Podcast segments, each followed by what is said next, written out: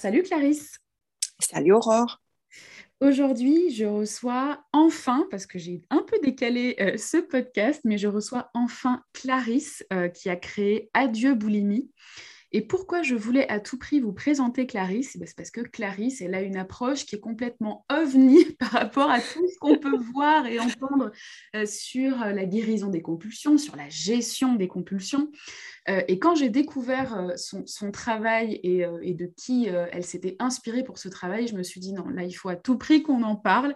On va avoir pas mal de choses à vous dire pour vous expliquer comment on gère concrètement les compulsions au quotidien et comment concrètement on les fait disparaître. Parce que c'est ça le but, c'est quand même de les faire disparaître et de s'en libérer complètement. Clarisse, bienvenue à toi. Merci beaucoup. Et je te propose de te présenter, de nous présenter euh, ce que tu fais et puis un petit peu ton parcours, si tu es d'accord. Mon parcours avec les TCA, tu veux dire, bien sûr. Ton parcours avec les TCA et avec Adieu Boulimie. Alors, euh, donc euh, voilà, je suis euh, une jeune cadra maman qui a un long parcours avec les TCA et qui a une carrière qui n'a rien à voir initialement avec les TCA. Je suis traductrice à la base, mmh ce qui est intéressant dans le sens où le fait que je puisse lire l'anglais dans le texte m'a permis d'accéder aux ressources qui m'ont un petit peu sauvé la vie. Mmh et donc, j'ai une fois vraiment après avoir trouvé l'approche qui vraiment m'a ouvert les yeux, j'ai éprouvé cette espèce de vocation à euh, la partager en me disant euh, si je peux aider euh, ne serait-ce qu'une personne à sortir de là un peu plus rapidement que je n'ai réussi à le faire, ce sera gagné. Et donc j'ai créé Adieu Boulimie, initialement donc le, le, compte Instagram, et puis j'ai commencé rapidement du coaching, voilà, qui, qui repose sur enfin disons à 80%, sur mhm. euh, l'approche qui m'a permis de guérir, qui est donc euh, le livre de Catherine Hansen, Brain Over Binge. Brain Over Binge, donc tu pourrais nous le traduire? Ah, fouf euh, Il n'est pas traduit d'ailleurs, je le précise, parce que c'est un peu dommage. il n'est pas traduit à ce jour. bah, Qu'est-ce que, ça veut, qu'est-ce que ça veut dire? Alors, on, comprend un petit peu ce que veut dire brain over binge, mais pour toi, ce titre, comment tu le traduirais en français? Ça veut dire que le traduire, j'ai pas envie de le traduire. J'ai envie de dire, le concept, c'est que euh, ton, cerveau a plus euh, de puissance en réalité que, euh, que les compulsions. Que, en fait, c'est toi qui as le pouvoir en réalité. Ok. Voilà. Alors, c'est important ce premier constat, je, me permets de te couper, c'est important ce premier constat parce que qu'est-ce qu'on ressent? Alors, bien sûr, je ne le dis pas à chaque fois, mais je vais le redire pour ce podcast, je suis une ancienne grande mangeuse compulsive, moi aussi. Euh, et qu'est-ce qu'on, comment on se sent quand on a des compulsions alimentaires, quand on fait de la boulimie ou de l'hyperphagie ou autre? Ben, On se sent complètement impuissante, on se sent à la merci de nos compulsions. Et ce que vient nous dire ce livre de Catherine Hansen et ce que tu viens nous dire, toi, Clarisse, c'est qu'en fait, on a plus de puissance que ce qu'on pense. En fait, c'est nous qui avons le pouvoir. C'est ça. Moi, ça a été vraiment la révélation. Parce que euh, quand ça m'est tombé dessus, donc euh, à 17 ans, l'été de mes 17 ans, après euh, à peu près huit mois de, régime qui avait complètement euh, dégénéré euh, en anorexie. Mmh. ça m'est vraiment, ça m'est tombé dessus vraiment comme une vague hein, qui m'a submergée. Tu sais ce que c'est. Mmh. Et j'ai absolument pas compris d'où ça venait. Et hmm. toutes les années qui ont suivi où je, où j'ai fait, où j'ai vécu euh, des, des, compulsions et des crises, je, je, je n'ai même pas, euh, si tu veux, c'était comme une force euh, vraiment supérieure, un truc qui venait de je ne sais où, un truc mystérieux. J'appelais ça le grand méchant vide. Hmm. à, moi, je me disais, avec moi-même, je me l'appelais comme ça, personne n'était au courant de cette histoire.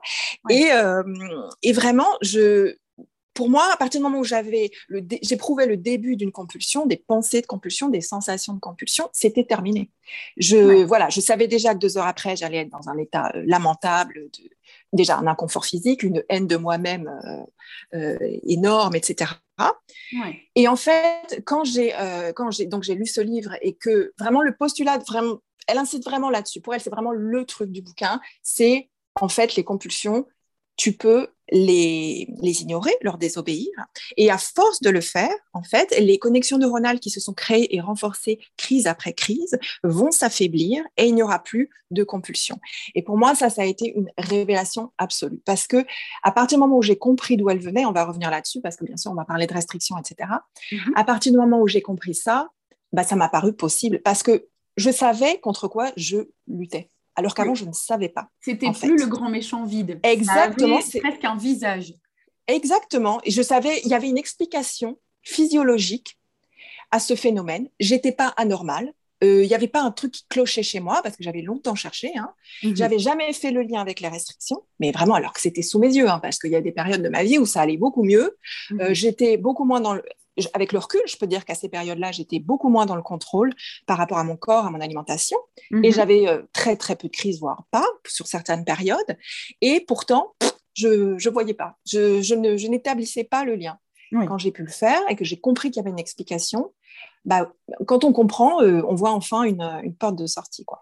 Et oui, et oui, parce que c'est plus un truc complètement, euh, complètement nébuleux. Euh, et surtout, euh, et surtout, toi, ce que tu dis dans, ton approche, hein, j'ai lu attentivement ton guide de production, c'est que du coup, alors non seulement en réalité, on a le pouvoir, même si pour les personnes qui nous écoutent, ça peut paraître complètement ubuesque de, se dire ça aujourd'hui. Hein, nous aussi, on est passé par là. Tout à fait. c'est normal, ça vient pas comme ça. Mais ça veut donc dire par, euh, par euh, définition que ces compulsions, elles sont impuissantes. Exactement. Elles sont impuissantes euh, parce que à elles seules, les compulsions, c'est des pensées, c'est des émotions, c'est des sensations. Et toutes ces choses-là n'ont aucun contrôle réel sur nos actions, sur nos gestes. Ce ne sont mhm. pas nos pensées qui nous font ouvrir le frigo ou le placard et le vider. Il y a une décision qui se fait à un moment. Et parfois, ça va tellement vite qu'on n'a pas l'impression qu'il y a un hmm. choix. Et, ça peut même... Moi, on m'aurait dit ça il y a 20 ans. Tu as le choix, enfin. Euh, mais j'aurais été mais outrée, j'aurais dit mais tu comprends rien, mais comment tu oses me balancer un truc comme ça? Mais oui, mais tu ne sais pas ce que c'est que la violence de ce truc qui s'empare de toi. Non, je n'ai pas le choix. Et en réalité, euh, ce choix, il est possible de le faire. Par contre, il n'est possible de le faire que si on reste présente à la situation. C'est-à-dire qu'à partir du moment où on a basculé dans le mode automatique, alors là, euh, c'est mort, ou alors vraiment, c'est très, très, très compliqué. C'est mort ou c'est la lutte? C'est la lutte et le but n'est pas d'être dans la lutte justement parce que la lutte rend l'expérience encore plus inconfortable et forcément comme c'est inconfortable, on a encore plus envie de se débarrasser de cet inconfort et du coup on cède et on fait la crise. Ça, me fait vraiment penser, euh, cette description me fait vraiment penser au comportement d'un drogué ou d'un alcoolique. Mmh, mmh. Et oui, mais oui, il y a, une espèce de... Il y a de toute façon un truc de dépendance qui se crée parce que quand on, quand on fait une crise, euh, il y a une sécrétion de dopamine euh, mmh. qui, est, qui est hyper, hyper intense. Et pendant ces quelques minutes, vraiment, c'est le kiff. Hein. Mais on est... et finalement, on, on en profite pas tellement puisqu'on est de toute façon en transe. Hein. Et puis, euh, quelques minutes après, euh, bon, voilà, on sait ce qui se passe, euh, on se déteste, on se sent atrocement mal, etc. Mais il y a ces quelques minutes qui font qu'on y revient, sinon on n'y reviendrait pas, Mais bien sûr. Cette transe, on peut vraiment, enfin, je sais pas comment tu le ressentais, moi je l'apparente mmh. à de la transe presque hypnotique. D'ailleurs, complètement. hypnotique, puisque mmh. dans l'hypnose, enfin, ça dépend c'est discutable et ça dépend de la typologie, enfin de la méthode hypnotique qu'on utilise, mais il y a vraiment un, à un moment donné un détachement du soi conscient. Euh, et quand on est en transe alimentaire, on est dans le détachement du soi conscient. Et d'ailleurs, il faut qu'on se détache parce que si on se détachait pas de ce soi, euh, on ferait pas ces crises, on n'aurait pas un tel comportement. Exactement. Et en fait, on est dans, dans cette transe et dans cette, euh, ce détachement du soi parce que c'est quelque chose qui vient de, du plus profond de l'instinct de survie. En fait, mmh. on n'est pas censé résister. Euh, parce que parce qu'à la base, ce mécanisme s'est mis en place euh, vraiment pour assurer notre, notre survie et pour nous protéger. Et on n'est pas censé réfléchir à si c'est bien ou pas bien. Hmm, c'est le euh, cerveau qui prend la main. Exactement. C'est il faut il faut manger parce que le cerveau, euh, se basant sur nos comportements passés, euh, a tiré la conclusion que bah il y avait une famine parce qu'il fait pas dans le détail hein, le concept de hmm. régime ou tout ça. Évidemment, le cerveau, ça, il n'est pas au courant. Hein, L'évolution a fait que non, lui, il est resté bien en arrière. Hmm. Et du coup, du coup, mais c'est très bien fait. Enfin, la machine est très bien faite. Et j'insiste là-dessus, c'est-à-dire que notre corps et notre cerveau ne sont vraiment pas nos ennemis dans cette histoire. C'est euh, et, justement comprendre ça m'a vraiment réconcilié avec mon corps, euh, pas mon corps, ma silhouette, mon machin, mon corps, euh, ce qui englobe mon cerveau vraiment, le fait que cette machine est hyper bien foutue et qu'en plus tout ça c'était pour me protéger. Moi, ça a été un gros, un gros soulagement pour moi. Ouais. Parce que finalement, on n'est plus dans la haine, on commence à entrer dans quelque chose qui pourrait ressembler à de l'amour, à de l'amour de soi. C'est-à-dire que même si on n'aime pas euh, notre corps physique, ce qui est mm. souvent le cas hein, quand on compulse, euh, avant ou après d'ailleurs, euh, on ne sait pas si mm, mm. c'est l'œuf ou la poule, mais, mais, là on se dit, ok, je ne suis pas obligée d'aimer mon corps physique pour ce à quoi il ressemble. Par contre, je peux constater que quand même dans sa machinerie, ce corps il est vachement bien fait et en plus c'est pas mon ennemi parce qu'il veut me protéger. Mmh exactement. Et tu vois, on passe tellement d'années à, vouloir le plier à nos exigences de, minceur ultime qu'on n'est pas du tout censé euh, avoir parce que c'est pas notre corps, hein, tout simplement. Et euh, il fait ce qu'il peut, tu vois. Mmh. Et en fait, c'est vrai que je pense qu'il y a un moment, il faut qu'on se rende compte qu'on lui doit au minimum le respect.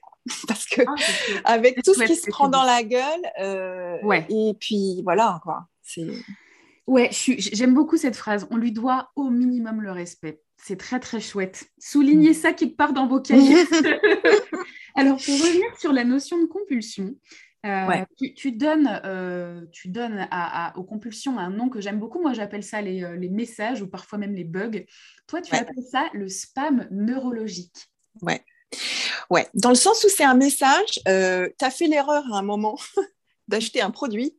En l'occurrence, c'est la crise.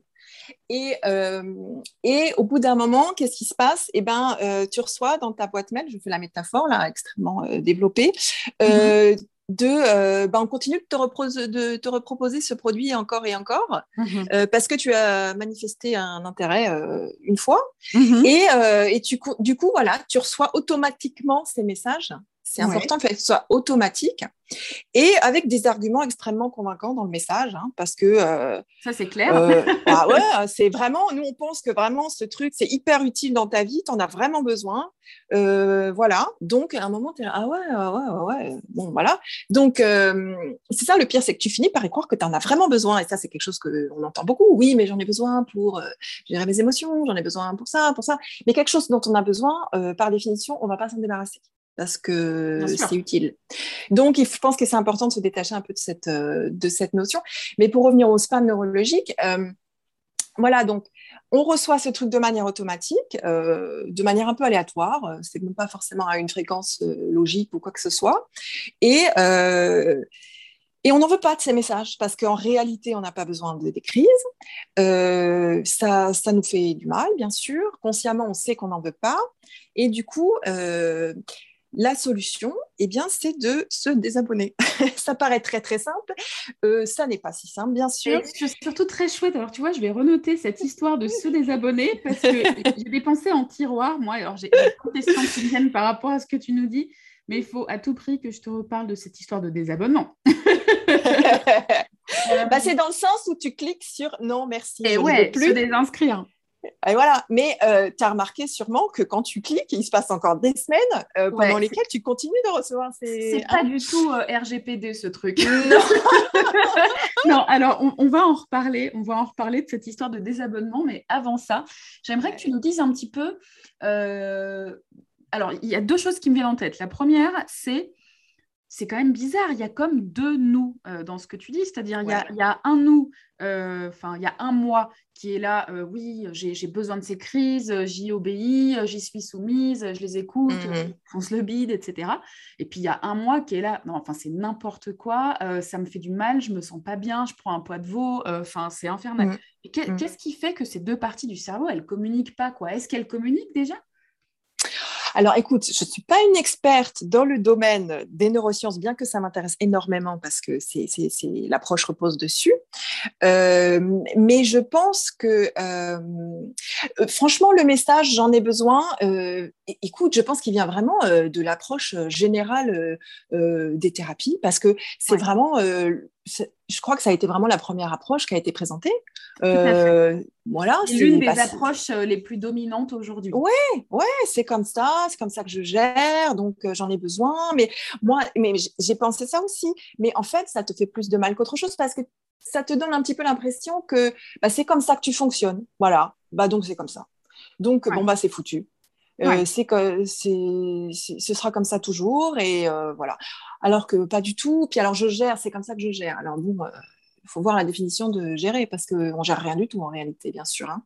Donc on met à la rigueur parfois un gros pansement sur une plaie bien béante. Voilà. ça voilà. sert à rien du tout. Ça pourrit en dessous. Exactement. C'est une anesthésie très ponctuelle. À très court terme, ça marche, bien sûr. Euh, sinon, euh, comme on, parlait tout à l'heure de dopamine, etc., on n'y reviendrait pas. Il y, a ces, il y, a ces, quelques minutes qui font qu'on y revient. Et aussi, euh, justement, cette, ces quelques minutes de, de plaisir font que le cerveau interprète l'événement comme quelque chose de positif.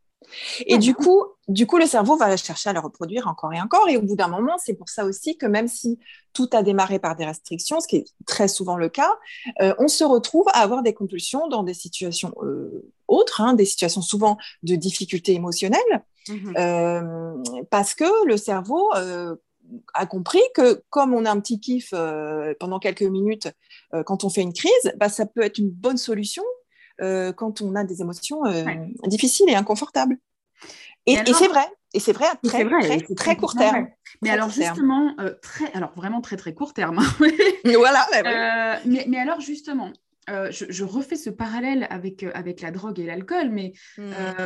l'approche, la majeure partie des, des, des, approches thérapeutiques proposées aujourd'hui, tolérant le fait que on, puisse avoir besoin des compulsions et de cette façon de manger et qu'il s'agisse parfois d'apprendre carrément à vivre avec, comme si on était mhm. obligé de vivre avec la souffrance. Ça, c'est très ouais. euh, judéo-chrétien ce que je dis, mais en tout cas, euh, mais ça reviendrait à dire, OK, euh, à un drogué, OK, tu es drogué, bon, bah, c'est ta façon de gérer les angoisses et les émotions, euh, bon, bah, vis avec, alors que non, alors que non, euh, le but quand même, c'est de pouvoir se libérer de l'alcool, c'est de pouvoir se libérer de la drogue, et pourquoi pas dans ce fonctionnement, de pouvoir se libérer de ce rapport-là à la nourriture.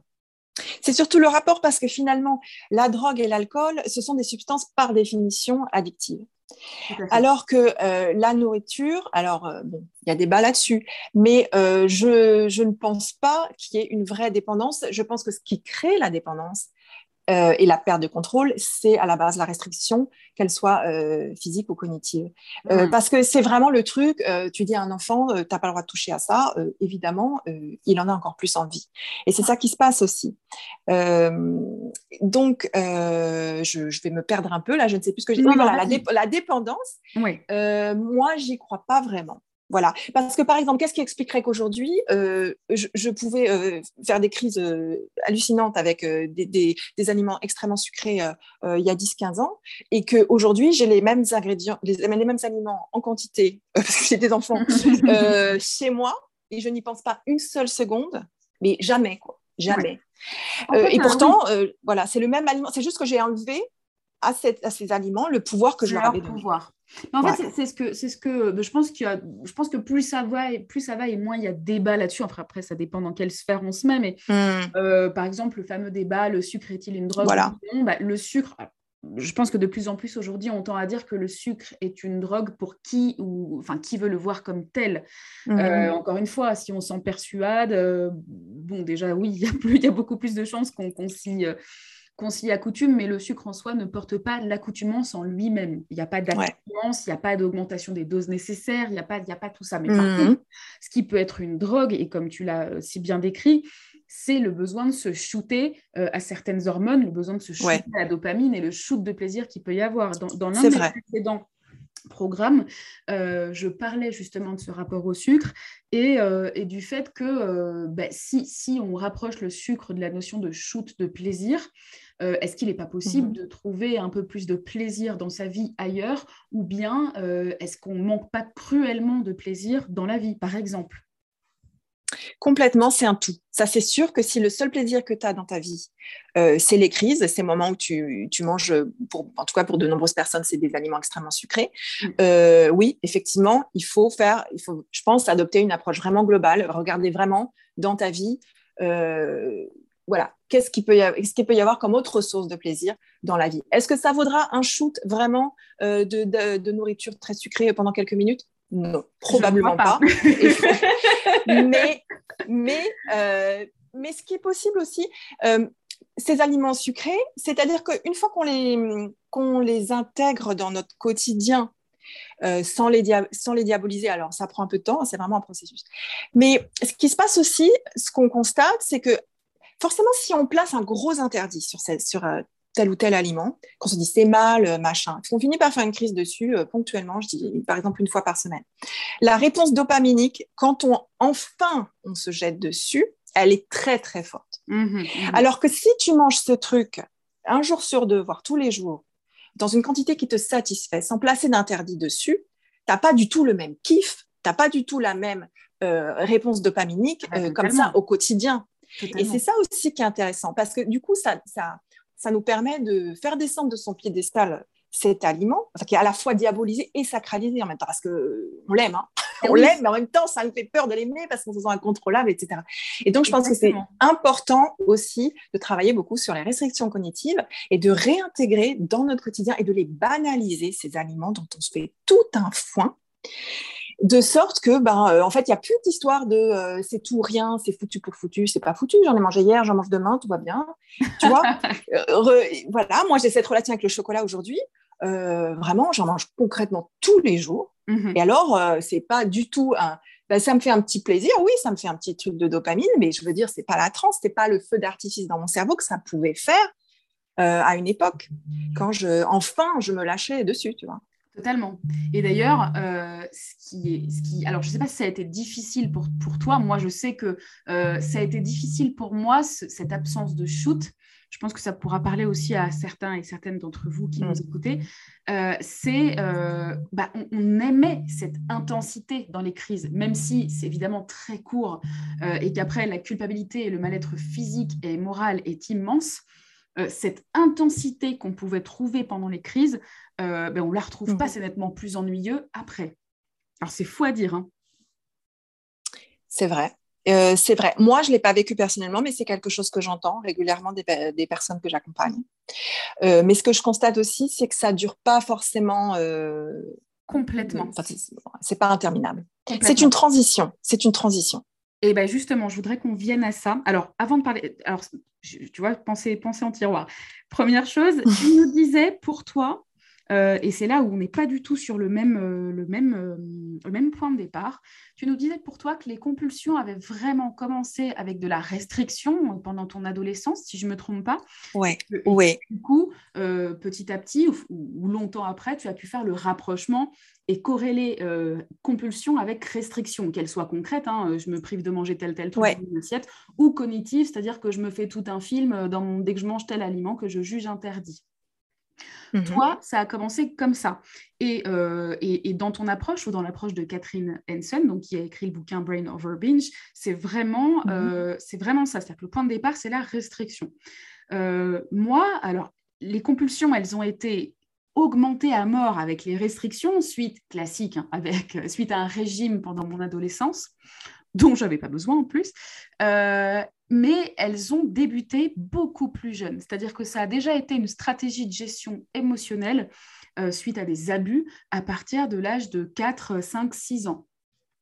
Mmh Donc, il est possible, qu'est-ce que tu penses de ça? Il est aussi possible finalement que les compulsions commencent sans qu'il y ait forcément de restriction? Ou alors est-ce qu'il y avait quand même déjà une forme de restriction de quelque chose à l'âge de 4, 5, 6 ans? Non, non, non, je parle de la majorité des cas et bien sûr, je ne nie absolument pas l'expérience de personnes pour qui ça a commencé différemment, bien sûr. Mmh, mmh. Euh, je pense que euh, effectivement, euh, il a pu s'agir de... Ben, d'alimentation émotionnelle dans un premier temps, pas forcément pathologique, si mhm. tu veux, mhm. parce que l'alimentation a ce rôle, bien sûr, de réconfort. Et que ça a pu, effectivement, basculer à un moment. Euh, euh, et, voilà. Et, ça, non, je vais certainement pas nier euh, l'existence de, de, ces situations-là, puisque je sais qu'elles existent. Mais par contre, en effet, si cette alimentation euh, a eu un rôle de, consolation dans mon enfance et dans, ma, dans, le début de mon adolescence, ce qui a généré les compulsions euh, pures, c'est-à-dire euh, le vrai aspect de, crise compulsive, mmh gargantuesque, ça a été suite à ce régime parce que dans l'ordre des choses, j'ai surutilisé l'alimentation de consolation. Du coup, j'ai commencé, enfin, j'ai fini par prendre du poids, vraiment. Et puis du coup, arrivé au collège, il a fallu que je me mette au régime parce que bah, euh, arrivé euh, en quatrième, bah, je voulais plaire un peu aux garçons. Et puis les garçons, ils préféraient les filles avec un peu moins de poids, machin. Donc j'ai commencé à faire un régime. Et après, c'est vrai, j'ai eu ces grandes crises compulsives. Donc la restriction, on voit bien qu'en termes de compulsion, c'est un peu la voie royale. Oui, c'est ce que je pense. c'est ce que je pense, mais, euh, mais bien sûr, euh, le terrain émotionnel, euh, il est là. Enfin, on va pas, on va pas le nier, hein, ça, c'est sûr. Et, comme je le disais tout à l'heure, même si ça commence vraiment par des restrictions, il y a très souvent un moment où ça bascule et on a aussi des compulsions, des compulsions émotionnelles en quelque sorte. Mmh, mmh. C'est face à des, à des émotions difficiles et inconfortables qu'on a, qu'on a des compulsions.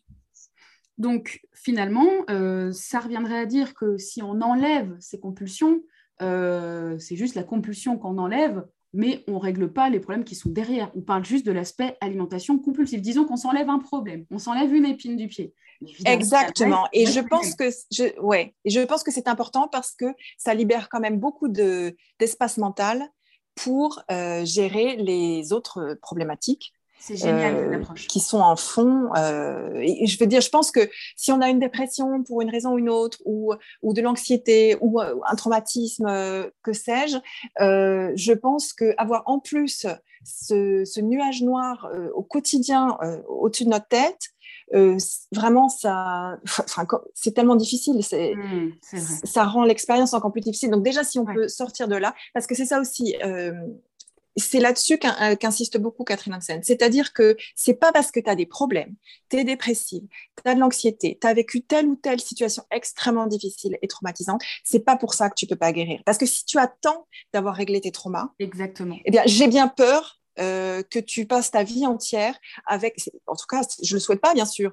Mais, euh, comment savoir? C'est-à-dire que c'est un pari.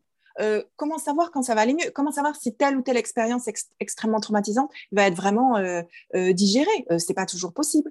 Donc, heureusement qu'on peut régler ce problème-là sans avoir à régler, les autres. Je trouve ça, je trouve ça, je te remercie vraiment d'insister sur cette approche-là parce que du coup, on vient proposer une approche alternative tout aussi bienveillante que celle de dire les compulsions, nous servent à nous réconforter, euh, nous servent, euh, entre guillemets, je dis bien entre guillemets, à du self-care. Euh, toi, ton approche, c'est de dire, attendez les gars, non, on se libère des compulsions, même si ça n'a pas été nos ennemis. C'est un comportement qui est plus adapté, mais surtout, se libérer des compulsions, ça va permettre de faire de la place pour, pour régler le reste, pour aller guérir, pour aller essayer d'être plus heureux, pour aller essayer de faire de notre mieux finalement, pour vivre le mieux possible. Exactement.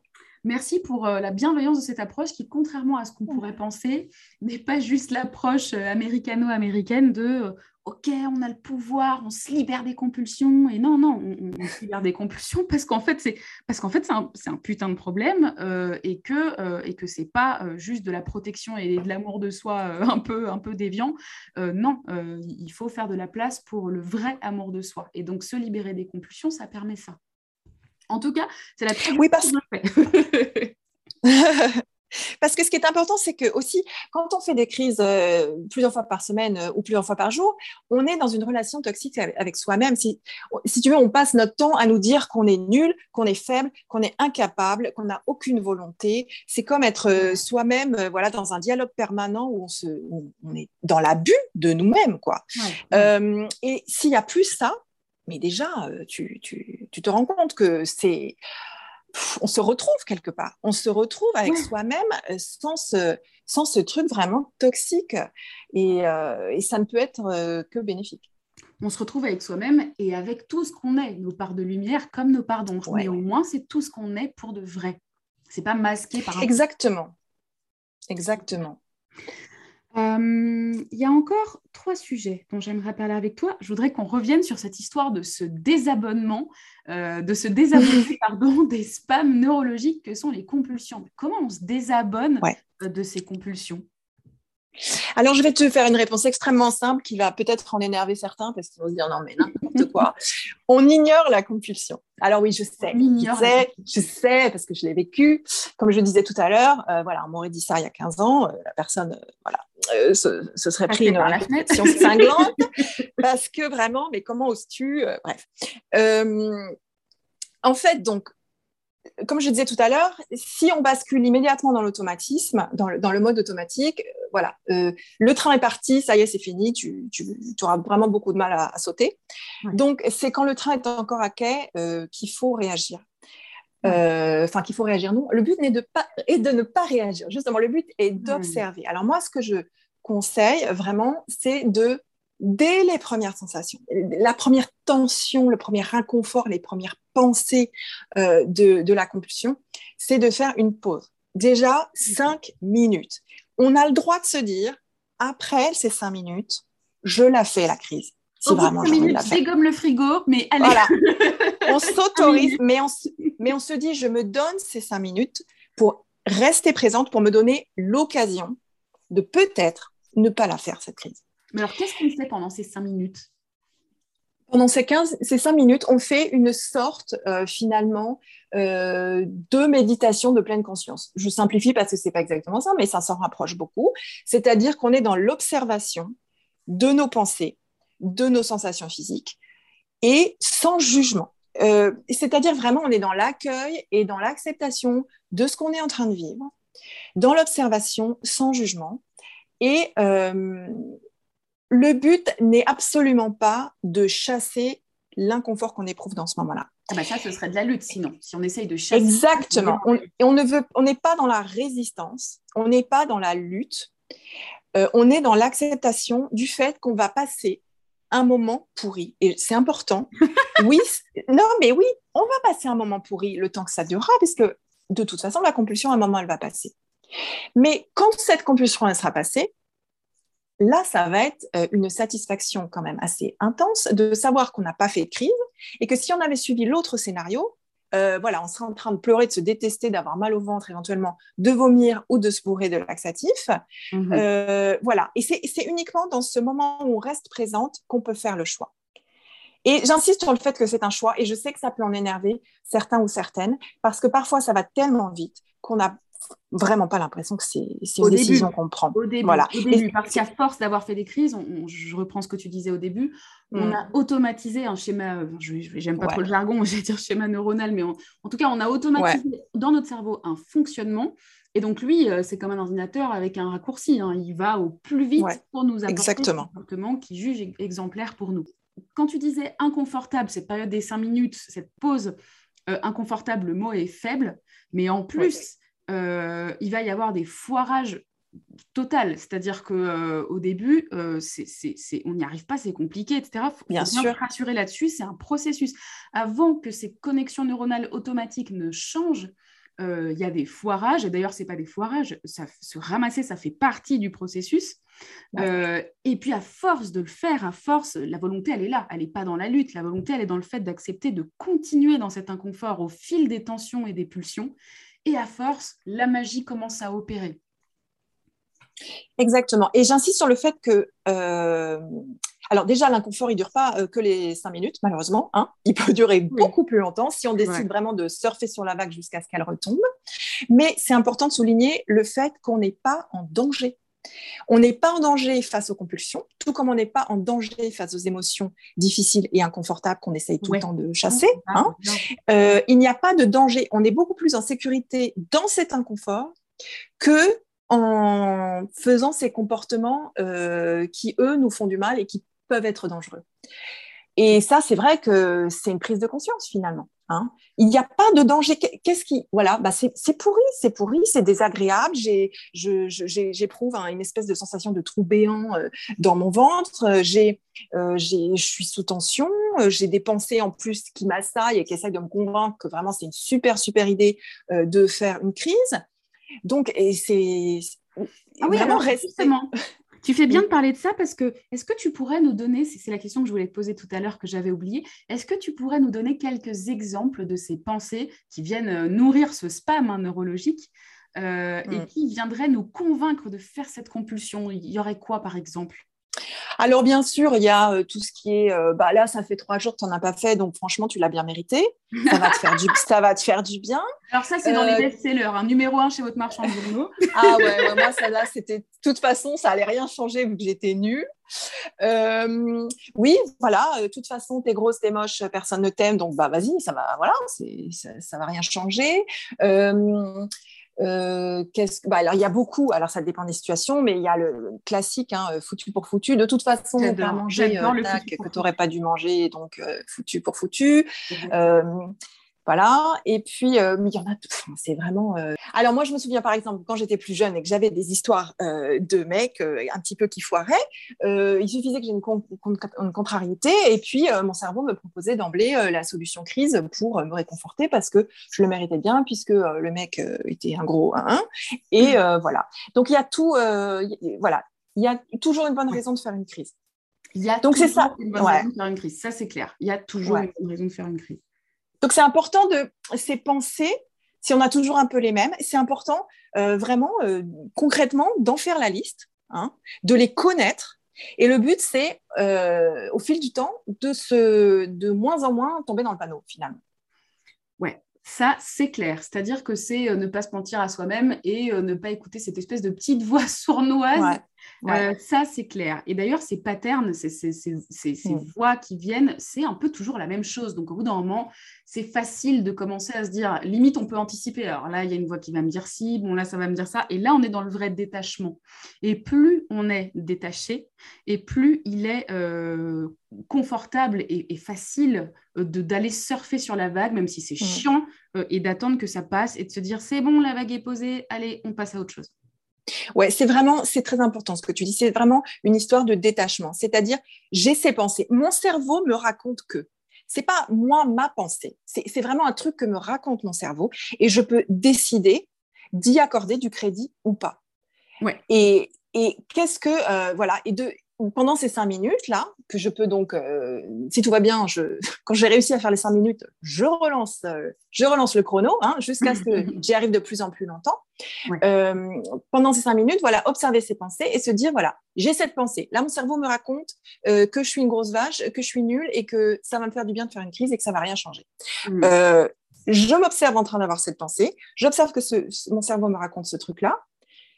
Et l'exercice, c'est vraiment une gymnastique mentale, au bout d'un moment, ça devient de plus en plus facile, c'est de se dire, si je me laisse happer par cette pensée-là, qu'est-ce qui se passe? Je fais une crise. Est-ce que ça va m'emmener dans la direction que je cherche à atteindre? A priori, non. Donc, euh, donc c'est vraiment à force de faire une espèce de, de, filtre, enfin de tri des pensées, si tu veux, de les mettre dans la catégorie qui nous arrange ou ne nous arrange pas, et de mm. choisir finalement la, le chemin qu'on va suivre. Finalement, c'est un super entraînement euh, de, maîtrise, et non pas de contrôle, mais de maîtrise du mental, parce que c'est le mental qui vient nous rabouler ces pensées euh, à la con, là. Euh, non seulement ça va nous servir pour les compulsions, mais ça va nous servir, enfin moi je l'ai vraiment constaté à titre perso, pour plein d'autres trucs dans nos vies, puisque moi je suis la spécialiste des pensées négatives. Mhm. et du coup, bah, ça me permet de m'en détacher aussi plus facilement, puisque si on parvient à faire ce travail pour les compulsions, pour ces fameux spams neurologiques, eh ben, on parvient à faire ce travail aussi pour les spams dans d'autres domaines. Et ça, c'est complètement. Ouais, ouais ça, change, ça change la vie. Ça change la vie. Euh, deux autres sujets desquels j'aimerais parler avec toi, Clarisse, c'est euh, la nourriture, l'aspect vraiment nutritif pur, euh, et puis avec la, restriction notamment, et puis l'aspect du poids, parce que le poids importe à peu près à tout le monde, et du coup, il ne faut pas qu'on passe ce, ce, sujet sous silence. Alors déjà, il y a une phrase que tu m'as dit, Clarisse, et que j'adore, c'est « il faut bouffer ». Il faut bouffer. Qu'est-ce que tu entends par là? Alors, ce que j'entends par là, parce que c'est-à-dire que cette histoire de ignorer les compulsions, c'est quelque chose dont je parle régulièrement sur mon compte Instagram, par exemple. Les gens qui débarquent peuvent se dire, euh, parce que voilà, cette obsession du poids, hein, bon, elle est omniprésente et je la comprends, je ne la comprends que trop bien. Mmh euh, et voilà, on peut être amené à se dire, si on reste dans l'obsession du poids, oh bah super, je vais maîtriser cette euh, compétence, ignorer les compulsions, et puis je vais continuer à manger 1600 euh, calories par jour parce que je veux rester mince et j'aurais plus cette histoire de compulsion qui viendront m'embêter. Alors en fait, non. Euh, donc, euh, je le précise du coup régulièrement pour être sûr que tout soit clair. Euh, en particulier quand les, quand les compulsions se sont mises en place parce qu'on était dans un schéma de restriction, il est bien évident que si on continue la restriction, les compulsions ne vont jamais partir. Donc, elles ne font que perpétuer le problème. Donc, il faut absolument manger déjà suffisamment par rapport à nos besoins mmh et régulièrement euh, alors ça, c'est important, surtout parce que les personnes qui souffrent de TCA euh, ont souvent perdu la... Euh, enfin, les, sensations de faim et de satiété sont souvent court-circuitées à force de mhm. ne pas forcément manger quand on a faim et de souvent manger quand on n'a pas faim, au point de, enfin, quand on fait des crises, donc on va bien au-delà de la satiété. Mhm. Donc tout ça est un peu court-circuité. Et en fait, le fait de remanger régulièrement, euh, donc, donc un peu mécaniquement et artificiellement hein, dans un premier temps, mhm. euh, permet de rétablir ces signaux-là euh, au bout de quelques semaines, quelques mois, et ensuite on peut passer à un truc un petit peu plus intuitif, mais il faut vraiment que les signaux soient rétablis. Parce que ce qui se passe, c'est que le cerveau, il est en mode survie, il est en alerte. Il, est en alerte. Il a peur qu'on lui retire Exactement. ce qui permet de, de vivre, en fait. Donc pour le rassurer, eh ben, il faut lui donner à manger hyper régulièrement. Comme ça, au bout d'un moment, il va comprendre que la nourriture, elle est disponible, elle va rester disponible. Mais ça, il faut le faire suffisamment longtemps pour que vraiment il comprenne le message et qu'il sorte de, ce mode survie. Mhm. Donc ça, c'est vraiment le truc de base que moi, je recommande. Manger trois repas, trois collations euh, un petit peu consistantes, pas juste une pomme, parce que voilà, une pomme, euh, une demi-heure après, tu as faim. Mhm. Euh, et, voilà, et pas, et pas éviter de se retrouver dans un dans une situation où on a une faim très très forte. Parce que là, euh, le cerveau euh, se dit alerte, alerte, euh, j'avais raison, elle ne se nourrit pas et bam, compulsion, et etc. Donc on veut, on veut éviter ça absolument. Mmh mmh ok. Ok, donc en effet, c'est ce qu'on appelle manger aux trois heures, c'est-à-dire faire en gros trois repas, enfin tu préconiserais trois repas et deux ou trois collations de manière à ce que le cerveau puisse intégrer qu'il est livré régulièrement. Si, ça me fait penser un peu à de la pour, ceux, pour celles et ceux qui ont connu la clinique hein, de, pour la renutrition, notamment sur des phases anorexiques ou boulimiques assez poussées, euh, ces phases de renutrition, c'est-à-dire euh, ces phases où euh, bah, on nous livre de la nourriture un peu comme on gave une oie ou un oisillon, jusqu'à ce qu'il soit suffisamment comblé. Quoi avant de reprendre la main et de dire, OK, bah, finalement, intuitivement, euh, de quoi j'ai besoin Ça se trouve, j'ai besoin que d'une collation, ou ça se trouve pas du tout, ou ça se trouve, je préfère manger un peu plus sur repas, etc., etc. En tout cas, avant de retrouver ce libre arbitre, qui n'est pas conditionné par le mental qui veut nous faire maigrir ou, euh, ou euh, les restrictions diverses et variées. Ouais, pour utiliser un mot que tu avais utilisé quand on préparait ce podcast, il faut qu'au bout d'un moment, le corps et le cerveau soient dans une optique d'abondance, qu'il n'y a pas de danger il y a suffisamment euh, et, ça va rester comme ça. c'est pour ça que pour qu'il en tire la conclusion que ça va durer, il faut le faire suffisamment longtemps. Évidemment, c'est malheureusement pas en quelques semaines que, que ça se règle. Alors, euh, alors je fais une petite nuance là-dessus, ça peut être en quelques semaines, euh, c'est pas pas toujours le cas, c'est souvent pas le cas même. Euh, mm. J'ai quelques euh, quelques personnes que j'accompagne aujourd'hui qui, je ne sais pas comment, ont réussi à faire vraiment ce, cette remise en abondance assez rapidement, mais peut-être qu'elles étaient déjà très prêtes pour pouvoir le faire. En fait, je, je crois quand même que le temps est vraiment euh, très personnel euh, et qu'on ne peut pas vraiment donner de temps de, de, de, libération des compulsions, euh, ni de temps de, alloué qui doit être alloué, à cette renutrition. Ça non, mais oui. Tu n'as pas tort parce que j'ai une coachée avec qui je viens de finir l'accompagnement il y a quelques semaines et le simple fait d'ajouter une une collation l'après-midi, ce qu'elle s'interdisait euh, toujours parce que collation, c'est superflu, c'est pour les enfants, c'est des calories qui servent à rien, blablabla. Bla, bla, et au final, le soir, euh, c'était des crises phénoménales. Et ben rien que le fait d'ajouter une, collation l'après-midi, euh, quasiment du jour au lendemain, elle n'a plus que de compulsion. Donc ça arrive. et eh oui, non, non, mais tu as raison, ça arrive.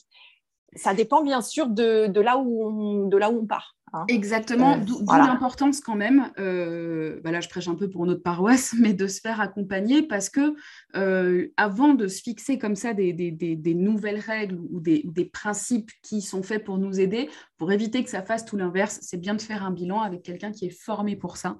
Mhm. et qui va poser les bonnes questions et faire le bon, entre guillemets, diagnostic, même si je déteste ce mot. Mhm. Tout à fait. Euh, donc voilà ce que ça veut dire quand Clarisse nous dit il faut bouffer, c'est vrai. il faut manger et, surtout il y a un truc que tu avais dit et que j'adore Clarisse, c'est que on parlait du chocolat, moi j'aime beaucoup le chocolat aussi, et tu disais mais le, manger pour moi du, chocolat tous les jours ou tous les deux jours, c'est vraiment du self-care.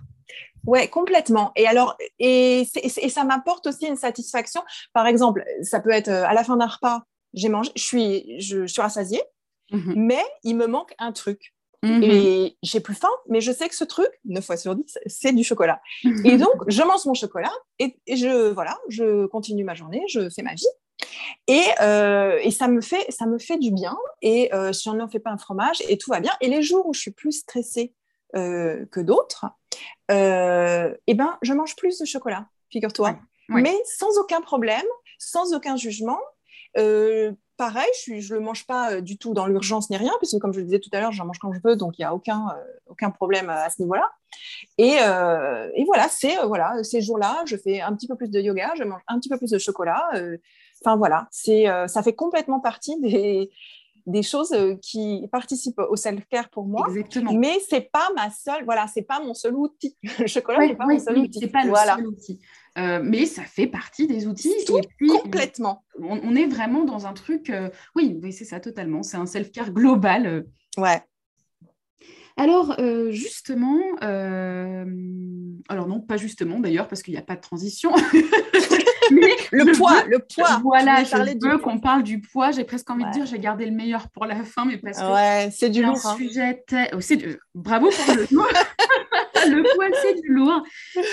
C'est un, sujet qui est important, euh, qu'il ne faut pas passer sous silence. Parce que tant qu'on considérera ce sujet, euh, tant qu'on considère ce sujet comme tabou dans la guérison, bah, on ne guérit pas vraiment, en fait. Euh, quelle approche tu as, toi, du poids? Par exemple, je sais pas, une personne en surpoids qui viendrait te voir pour te dire, euh, bah, moi, j'aurais besoin de perdre du poids et est-ce que vous pouvez m'aider? Je sais que, ça, je sais que j'ai pris du poids parce que je mange compulsivement, parce que je suis hyperphage, parce que je suis boulimique, etc. Mmh que tu, quelle approche est-ce que tu adopterais? Si la personne me présente sa problématique de cette manière-là, en me présentant son, quelque, part, elle me dit que sa priorité, c'est de retrouver un poids qu'elle juge acceptable ou qu'elle pense être son, poids normal, son poids de forme. Euh, moi, la première chose que je vais lui dire, c'est que je ne peux pas l'aider à perdre du poids. Je suis très honnête avec elle. Je vais lui dire que moi, ça n'est pas l'objectif de mon accompagnement. Mon, accompagnement a pour but euh, de sortir euh, des, crises et des compulsions et des comportements compensatoires. Il n'a pas d'autre objectif. Mhm. Donc, si une personne, elle a cet objectif, et encore une fois, je le, je le comprends, euh, je, je l'orienterai différemment. Parce que si... vers mangeuse libre. et, et ben, honnêtement, ça m'est arrivé déjà d'orienter vers ton podcast parce que ce qui se passe, c'est que une personne pour qui le, poids, maintenir un certain poids ou descendre à un certain poids est la priorité, euh, risque de se placer en situation d'auto-sabotage. Parce que moi, je demande aux gens de manger. ok? Je demande aux, gens de manger suffisamment et euh, régulièrement et de tout et de s'exposer aux aliments euh, qui leur font peur. Alors bien sûr, tout ça progressivement, hein, je ne vais pas les jeter dans le grand bain comme ça. Et, et en fait, si on, si on a peur de grossir et qu'on veut absolument maigrir, euh, on ne va pas... Euh, en particulier d'ailleurs pour les personnes qui ont des comportements compensatoires. Mhm. Difficile d'arrêter euh, si en fait on veut absolument maintenir tel, tel poids parce qu'on se dit, voilà, bien sûr, le cerveau nous raconte des, des, scénarios catastrophiques de ce qui va se passer si on arrête ces comportements. on va se placer en situation d'autosabotage, on va se trouver des excuses alors, je, dis ça absolument sans jugement parce qu'encore une fois, c'est le cerveau qui, bien sûr, qui, a des pensées extrêmement euh, convaincantes. Euh, euh, des, excuses pour ne pas pratiquer la pause ou pour dire j'ai pas réussi ou j'y, ou j'y arrive pas. Mais en fait, on s'empêche vraiment d'essayer parce qu'en fait, quelque part, on ne veut pas réussir. Mhm. Parce que réussir, ça veut dire que peut-être non, on va pas perdre de poids ou peut-être qu'on va en prendre et que c'était nécessaire. Donc, voilà. Donc, a priori, les personnes que j'accompagne sont déjà prêtes, euh, peuvent déjà visualiser une vie dans laquelle, éventuellement, elles ont toujours le même poids ou elles ont pris un peu de poids ou peut-être plus qu'un peu. Et ça va. Elles peuvent l'envisager et elles peuvent l'accepter à l'avance. Ouais. Ça, c'est vrai que c'est vrai que c'est très important. Alors, c'est important et, déjà, je te remercie pour cette profonde honnêteté. Je peux te garantir que sur ce marché, entre guillemets, tout le monde ne l'a pas. Je ne vais pas citer de nom, mais tout le monde ne l'a pas. Et, euh, et je crois qu'à un moment donné, il faut être profondément honnête et que personne n'est dupe. Euh, donc voilà, merci, merci, merci Clarisse. Et ensuite, ce que j'aimerais ajouter, c'est que euh, le poids, tant dans le rapport qu'on peut avoir avec lui que dans le chiffre qu'il représente ou dans ce qu'il représente dans, dans, notre ressenti dans le corps, n'est pas une fatalité. Donc, si vous sentez que pour vous, le poids est un réel sujet, si potentiellement il y a ce que j'appelle des causes cachées qui vous poussent à trop manger ou à rester en surpoids, si vous sentez euh, qu'il y a des émotions qui sont engrammées en vous, on parle de, kilos émotionnels, n'hésitez pas à me contacter ou à aller regarder ce que je propose comme ressources sur euh, mangeuselibre.fr ou sur mon site Instagram, enfin sur mon compte Instagram. Euh, parce que euh, il n'y a pas de fatalité et, on refuse, en tout cas je refuse la notion d'acceptation forcée. pour guérir, il faut forcément accepter son poids. Non, il y a un processus, il y a une méthode pour pouvoir accepter avant ou parallèlement au fait de se libérer des aspects compulsifs ou compensatoires. Donc, vous dites pas, euh, bah, l'alimentation euh, intuitive, par exemple, ça s'adresse pas à moi parce que moi, j'ai un sujet euh, mental ou physique avec mon poids. me libérer des compulsions en, les ignorant, ça s'adresse pas à moi parce que moi, j'ai le sujet du poids, etc. Si, ça peut tout à fait s'adresser à vous. C'est juste que il y a un petit truc à faire quand même en parallèle sur ce rapport au corps, sur la symbolique potentiellement de vos kilos, etc., etc. Et je voudrais aussi souligner une chose, c'est que euh, l'approche de, Clarisse, qui a eu un parti pris assez radical, et c'est aussi pour ça, enfin de mon point de vue, mais c'est aussi pour ça que je voulais à tout prix vous la présenter, parce que déjà je suis fan de l'approche, et en plus euh, le point de vue de Clarisse, c'est aussi de dire, je te cite, hein, que mhm. c'est euh, que c'est une approche qui peut tout à fait être complémentaire à d'autres approches. Vous allez voir, ou vous avez peut-être déjà vu, il y a d'autres podcasts sur Mangeuse Libre où j'interviewe euh, des personnes qui, euh, euh, qui ont vraiment des, pratiques prouvées de guérison de, la boulimie et de l'hyperphagie et qui ont une approche qui n'a rien à voir. Mais ce sont des approches qui peuvent être très complémentaires avec par exemple l'approche de Clarisse qui est très pratico-pratique. C'est j'ai une compulsion, je sens monter une tension alimentaire, qu'est-ce que je fais concrètement? Et ça ne m'empêche pas en parallèle de faire un travail de réapprentissage de l'amour de moi. Ça ne m'empêche pas en parallèle d'aller décoder ce qui se cache derrière mes kilos émotionnels. Ça ne m'empêche pas, etc., etc. Tout à fait. Et puis chacun, euh, donc chacun a une approche différente. Et puis il y a des gens qui vont cliquer ou pas du tout. Euh, il y a des gens qui vont trouver que c'est complètement, complètement aberrant euh, ce que je propose. il y en a. je sais, je sais mais euh, bon, alors après, c'est peut-être parce que moi, je suis beaucoup de, de coach ou, ou diète euh, américain. américain et cette approche euh, c'est pas voilà euh, c'est pas moi qui en suis l'auteur à 100% etc non c'est une approche qui est quand même assez répandue aujourd'hui. Mhm. c'est vrai que dans le paysage francophone on, la voit on la voit moins ou voire pas. Mais mais voilà ça parle ou ça parle pas. Moi ça a été une révélation de voilà ce, ce, ce livre. Ça pour moi ça ça m'a vraiment euh, ouvert un horizon euh, pas possible. Ça m'a réconcilié mhm. euh, avec mon corps. encore une fois, je, je, je, reprécise pas avec mon corps esthétiquement. Mhm. Et il y a des gens, voilà, je reçois des messages qui me, qui me montrent que c'est le cas pour d'autres personnes, mais je comprends tout à fait que ça ne soit pas le cas pour d'autres, hein, et qui vont préférer une approche, voilà, qui vont continuer de penser qu'elles doivent absolument avancer sur, sur leur, la gestion de leur traumatisme ou des choses comme ça. Et il n'y a pas de souci. Hein. Chacun trouve la solution qui lui va. Moi, si on me dit le yoga euh, à lui seul m'a permis de guérir, je dis bravo, tant mieux. C'est tout ce qui compte. Et euh, voilà, l'important, c'est d'en sortir, de sortir de cet enfer. Complètement. C'est juste, c'est juste la finalité. Et pareil, mais du coup, je rebondis sur ce que tu dis parce que c'est important. Euh, il n'y a pas, c'est-à-dire, si, si, vous sentez ou si tu sens, je vais permettre de te tutoyer, si tu sens qu'une approche euh, ne te convient pas, ne te dis pas euh, soit je suis un cas désespéré, soit mhm. euh, cette approche, c'est pas l'approche qu'il me faut. Tout est complémentaire in fine. À la fin, ce, cumul d'approches fera qu'il y aura une solution globale pour toi et que tu t'en sortiras. Tu t'en sortiras. De toute façon, c'est vraiment le truc. Et d'ailleurs, dans le prochain programme de, de Mangeuse Libre, euh, je parle de ce fameux syndrome du ça va pas marcher. À partir du moment où tu, où tu sors de ce syndrome du je suis un cas désespéré, j'ai tout essayé et ça va pas marcher, ça fonctionne. Ça fonctionne. Simplement, il n'y a pas une approche. et toi, tu es un cas non pas désespéré, mais unique. ouais, ouais, ouais. Ouais, ouais, il y a beaucoup de gens qui me. Tu sais, le... je fais sur mon compte Instagram le vendredi la, la, la, journée des les victoires de la semaine. Donc, il y a les victoires de la semaine. Donc, il y a des, des, abonnés qui partagent leurs victoires. Et puis, parfois, je reçois des messages qui me disent Oh là là, mais moi, c'est. Mais moi, ça n'y arriverait jamais. Moi, je ne suis pas capable d'avoir des victoires comme ça. Mais toutes les personnes qui ont partagé leur victoire euh, se sont dit à un moment euh, Mais moi, j'y arriverai pas. En fait, c'est vraiment, on a l'impression qu'on est la licorne, euh, voilà, isolée, la seule personne sur qui ça ne va pas marcher, etc. Alors qu'il n'y a pas de fatalité. Il n'y a pas de fatalité. Je, crois vraiment à 100% que tout le monde peut s'en sortir. Par contre, il faut se donner les moyens de s'en sortir. Ça, c'est certain. Parce que je ne crois pas, par contre, que ça passe tout seul. Ça, c'est un truc que je ne crois pas, c'est que ça passe tout seul. Mais d'un côté, je ne sais pas ce qu'en penseront les personnes qui nous écoutent, mais le fait que euh, ça passe pas tout seul, c'est presque rassurant. Ça voudrait dire, euh, j'ai pas d'avis là-dessus, mais en tout cas, ça voudrait dire qu'on a euh, le pouvoir d'agir. Ouais. Euh, ça voudrait dire que bah, qu'on peut faire quelque chose pour nous, en fait.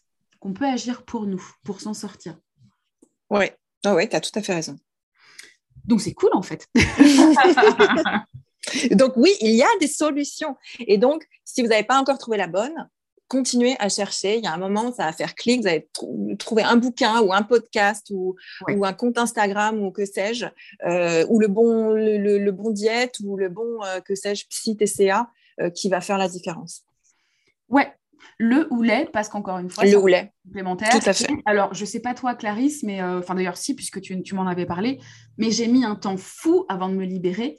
Et euh, moi, j'étais là, mais tout le monde y arrive, sauf moi. Je suis un putain de cas désespéré. Mmh. Euh, je suis encore ce soir assise en boule dans ma cuisine à vider mon placard et mon frigo.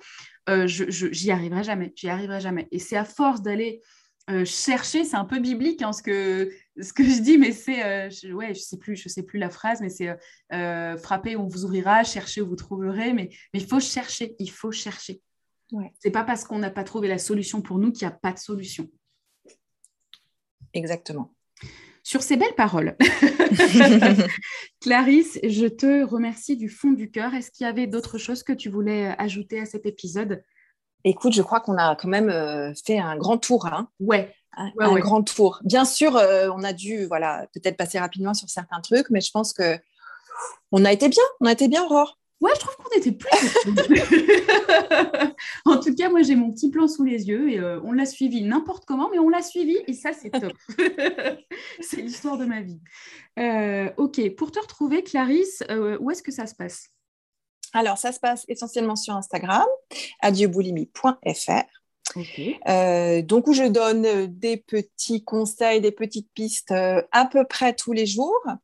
Euh, et puis, voilà, dans, mon, dans ma bio, il y a un lien vers mes ressources gratuites, mes informations de coaching, euh, etc. Et bien sûr, euh, n'hésitez pas à m'envoyer un petit message si vous avez besoin d'infos. Et je propose aussi, tout comme toi, je crois, des, des, appels des visios gratuites hein, d'une durée de 30 minutes, euh, absolument sans engagement, voilà, qui sont l'occasion de discuter un peu et de voir si, euh, si ça pourrait euh, marcher entre nous pour, un accompagnement ou pas, parce que peut-être que, voilà, comme on, comme on disait tout à l'heure, peut-être que par rapport à voilà, votre problématique, c'est pas ce qu'il vous faut. voilà, mais en tout cas, ça permet de discuter et c'est toujours intéressant. Euh, ouais, c'est même carrément intéressant. Et, euh, franchement, Clarisse, j'aurais bien aimé te rencontrer euh, il y a 20 ans. mais je crois que moi, je crois que moi aussi, moi aussi, j'aurais bien aimé te rencontrer il y a 20 ans. Ça aurait pu m'aider. Ça aurait pu m'aider grandement. C'est vrai que ça aurait pu, c'est clair que. Mais bon, c'est pas grave. je te plus tard, mais bon, c'est pas grave. Mais l'air de rien, ça m'a quand même, ça a continué de m'apporter des choses parce que franchement, moi, j'ai vraiment de, je n'ai de cesse d'apprendre et d'essayer de, m'améliorer sur, sur, sur tout ça. Donc, euh, donc voilà. Encore une fois, je suis assez fan de, ton approche et, euh, et, je te remercie d'avoir accepté de, nous la présenter sur ce podcast.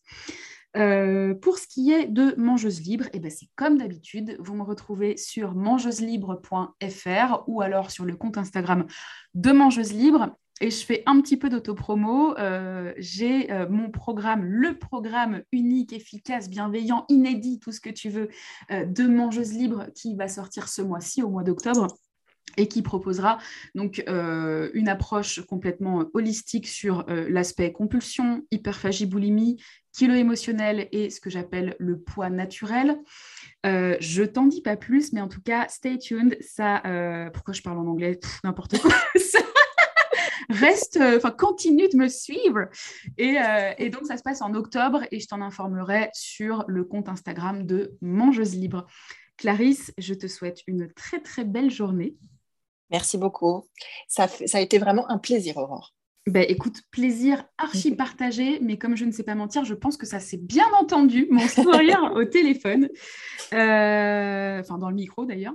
Euh, et, je vous souhaite à tous euh, et à toutes une très très belle journée ou très bonne fin de journée et à très bientôt euh, chez Adieu Boulimie et chez Mangeuse Libre.